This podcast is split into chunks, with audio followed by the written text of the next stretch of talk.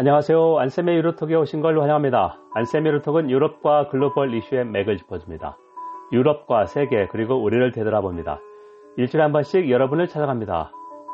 국내 청취자 여러분 반갑습니다. 유로톡 202회 202 butter and gun in the UK입니다.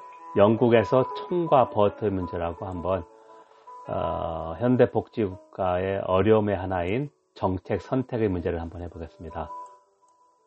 자, 항상 경청해 주셔서 감사드리고요. 어, 벌써 1월 한 달이 다 지나갑니다. 참 빠르죠.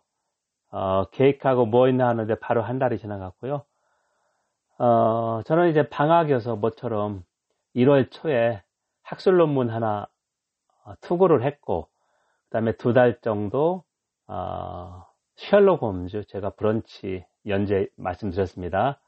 어, 셜록 홈즈를 한 10개 정도 쓸 수 있을 것 같습니다. 10개 정도면 어, 셜록 홈즈 책의 한 3분의 1 정도입니다.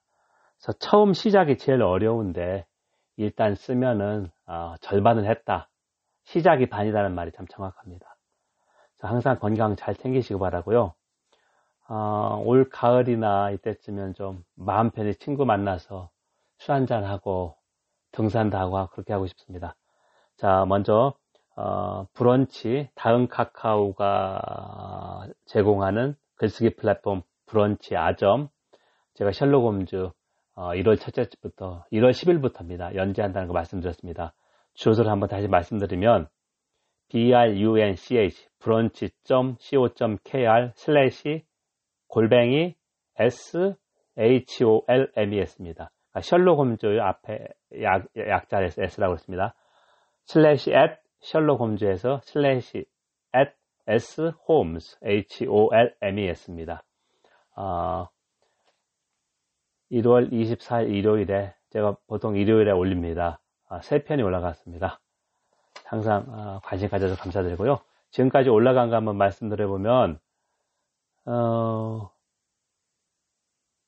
셜록 홈즈가 아직도 살아있다고 그리고 600만 원 현상금을 내건 최고의 소설은 그러니까 셜록 홈즈 소설 중에서 오늘 그린 어, 올린 것은 육수만의 세상에 나온 그러니까 세상에 선을 보인 셜록 홈즈라는 겁니다. 자, 두 번째 유럽연합이 백신 여권을 준비 중인데 아, 백신 접종이 너무 늦어서 이게 제대로 될지 좀 어려움이 많습니다. 제가 첫해 200회에서 아, 어, 예상을 좀 한 게 올 가을이면 선진국, 우리 흔히 얘기하는 경제협력개발기구 35개 연구 우리나라 들어가 있죠.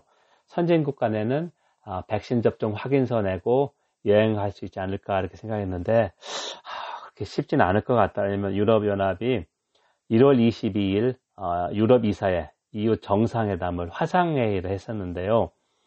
어, 백신 접종을 좀 서두르자 하는데 일단 어, 제약업체에서 물량 공급이 원활하지 않습니다. 그래서 이탈리아는 계약을 위반했다고 소송까지 하겠다. 파이자한테 이렇게까지 나오고 있고요.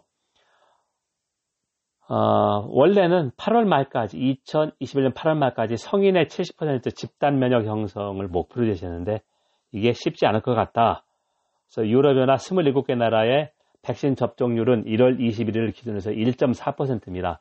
영국이 7%, 영국이 7%만 어, 전염력이 몇 배 강한 변이, 베리언트가 출현해서 문제고 하루 확진자가 5만 명, 6만 명이고 사망자가 1000명이 훨씬 넘습니다. 쉽지 않죠. 백신만 난다고 다 되는 게 아닙니다. 항상 어, 마스크 쓰고 방역에 신경을 써야 된다는 얘기입니다. 미국은 5%, 이스라엘 인구가 900만인데 한 3분의 1 접종을 했습니다. 그럼에도 이스라엘도 마찬가지로 어, 확진자가 많이 늘어나고 있습니다. 프랑스는 유럽연합 회원국이건 비EU 회원국이거든 방문자들에게 입국 3일 전에 받은 코로나 음성 테스트 결과를 제출해라.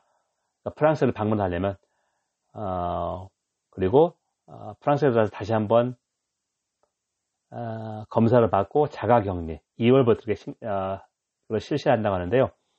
EU 27개국 나라 중에서 헝가리만이 러시아 백신을 긴급 승인했습니다. 어, 제가 지난 시간에 백신에 지정하기 위해서 우리가 아, 중국이나 러시아 백신 맞을 수 없는 얘기를 했는데 헝가리는 아, 폴란드와 함께 대표적인 national populist, 그러니까 아, 포퓰리스트 정권에 들어서 EU와 사사건건 각을 세우고 있다. 러시아의 아, 스푸트니크 5인데요. 스푸트니크 러시아의 그 최초 인공위성이죠. 아, 그런데 6개월간 비상 사용을 했다. 어, 그런 내용인데 어, 러시아나 중국이나 어, 제가 선입견 있는 게 아니라 임상 자료를 공개하지 않습니다. 우리가 지금 알고 있는 서구 백신들은 다 임상 자료를 공개했지 않습니까? 네 번째는 어, 영국이 유럽연합 EU를 무시하고 있다. 무슨 말이냐면 런던 주재 EU 대표부, 영국 EU 회원국 있을 때는 어, full diplomatic immunities, 그러니까 완전한 외교 면책 특권을 줬는데 어, 이번에는 영국 EU에서 탈퇴했다고 EU 대표부, 우리나라도 EU 대표부가 있습니다. 한 130여 아, 개 나라의 EU 대표부가 있습니다. 대표부라고 하는 것은 아, 국제기구가 나와 있는 그런 의미인데요. 어, 유럽연합은 국제비보다 훨씬 더 통합이 진전됐으니까 어, 원래 영국이 EU 회원국일 때는 당연히 EU 대표부에 어, 상호작용하니까 어, 완전한 외교 특권을 줬는데 그렇지 그럼 못 주겠다 해서 버티기 위해면 약간 어, 논란이 있습니다. 여러분 지금 안쌤의 유로톡을 청취하고 있습니다. 안쌤의 유로톡은 유럽과 글로벌 이슈의 맥을 짚어줍니다. 유럽과 세계 그리고 우리를 되돌아봅니다. 일주일에 한 번씩 여러분을 찾아갑니다. 어, 오늘은 202회인데요. 어, 건앤 버터의 문제를 한번 보겠습니다. 여기서 총이라고 하는 것은 국방비 지출을 얘기하고 어, 버터는 아, 사회복지 지출 을 얘기합니다. 그러니까 정부 예산 지출에서 국방비를 과다 지출하면 당연히 사회복지 예산이 줄어들 수밖에 없지 않겠습니까? 어, 이제 어, 영국 정부가 어떤 순위를 우선하느냐, 어, 영국 비단 영국뿐만 아니라 우리나라도 어, 남북 대치 상황 때문에 어, 국방비를 상당히 많이 지출하고 있습니다. GDP 대비 어, 그리고 정부 예산 대비 그렇게 할 수 있고 미국도 GDP 대비 국방비가 3%가 훨씬 넘습니다. 미국 한 나라의 국방비가 나머지 10개 나라 그러니까 EU에서 11위까지 국방비를 합한 것보다 많습니다. 그렇게 하는데 과연 영국은 어떤 상황이냐? 제가 한마디로 얘기하면 007을 다시 그리워한다. 007 초창기 보면은 어, 영국이 어, 과거 식민지, 예를 들면 바하마 이런 데 가서 현지 CIA보다 훨씬 더 큰 힘을 발휘합니다. 007에서 항상 007이 어, 미국보다 더 잘한다고 나오지 않습니까? 이제 과거 제국주의 영화인데요. 자, 가장 최근에 예를 보면 2021년부터 4년간 국방비를 무려 160억 파운드를 증액을 했습니다. 자, 그러면 어떤 게 줄어들까요? 복지는 코로나19 때문에 줄이지 못하니까 공적 개발 원조, 국제 개발 협력, 선진국들이 개도국이나 후진국의 어, 경제 사회 개발에 지어주는 거 Official Development Agency Aid죠. ODA를 대폭 줄였다. 이게 뭐 영국이 브렉시트 내세운 글로벌 브리튼은 아니다라고는 좀 분명히 생각합니다. 자, 왜냐하면 영국은 어, 소프트 파워의 하나로서 우리가 어, 가난한 나라를 적극 도와주고 있다. 그래서 ODA 0.7%를 법으로 묶었습니다. 경제가 어려져도 이건 건드리지 말라고. 그런데 보리스 존슨 보수당 총리가 들어서서 국방비 증액하느라고 이, 이걸 대폭 삭감했다. 160억 파운드가 어디에서 나왔겠냐 이거죠. 그래서 0.7% 준수하게 한 법을 수정했다. 그래서 0.7%라고 하는 것은 유엔이 아, 공적 개발을 원조로 하는 선진국에게 어, 권고하는 것인데요. GNI, GNI, Gross National Income, 국민 총소득 대비 0.7%를 ODA로 써라. 그래서 어, 우리가 알고 있는 북유럽, 노르웨이는 이, 이게 거의 1% 됩니다. 무슨 말이냐면 노르웨이 한 국민 한 명당 아, 가난한 나라 도와주는 게 100만 원이 되는데요. 우리는 얼마나 될까요? 우리는 0.2% 남짓이고 아, 4만 원 정도밖에 아닙니다. 4만 원이면 한 달에 에, 커피 마시는 값보다 적죠. 어, 그렇게 이제 단순하게 비교하시면 돼요. 그럼 국방비를 이렇게 증액해서 어디 가느냐? 어디에 지출하느냐? 사이버 사이버 방해 말고 두 번째는 HMS 퀸 엘리자베스인데요. 항공모함 엘리자베스호를 어, 유럽 유럽 그쪽 지중해 쪽에 배치했다가 이걸 아시아 쪽, 그러니까 홍콩 쪽으로 배치한다는 겁니다. 그러니까 훨씬 더 돈을 많이 써야 되지 않겠습니까? 자,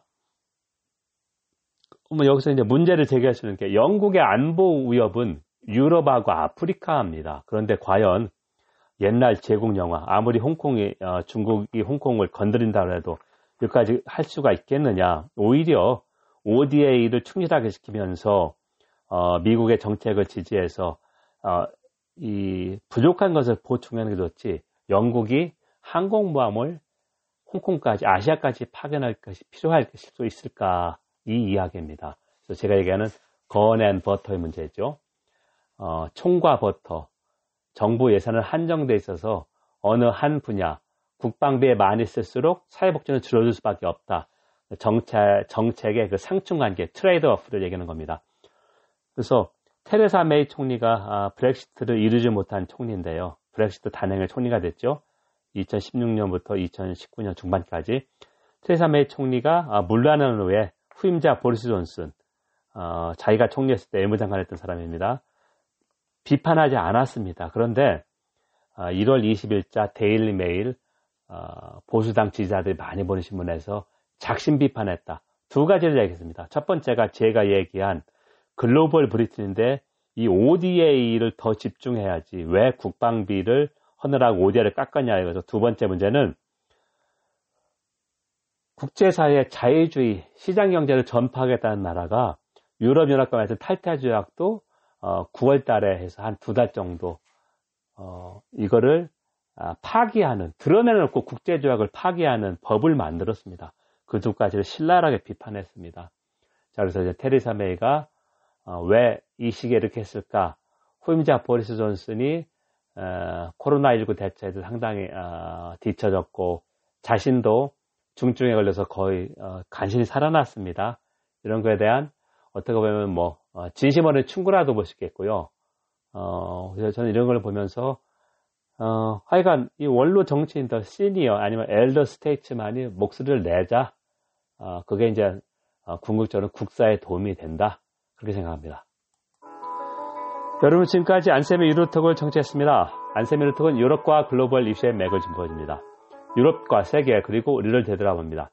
일주일에 한 번씩 여러분을 찾아갑니다. 오늘은 202회 영국에서 총과 버터의 문제, 선진국가에서 국방비와 아, 복지 지출의 상충 관계, 그걸 한번 좀 아, 구체적으로 알았습니다. 경청해 주셔서 감사합니다. 자, 이제 2월 잘 아, 계획을 세워서 건강 잘 챙기시기 바랍니다. 감사합니다.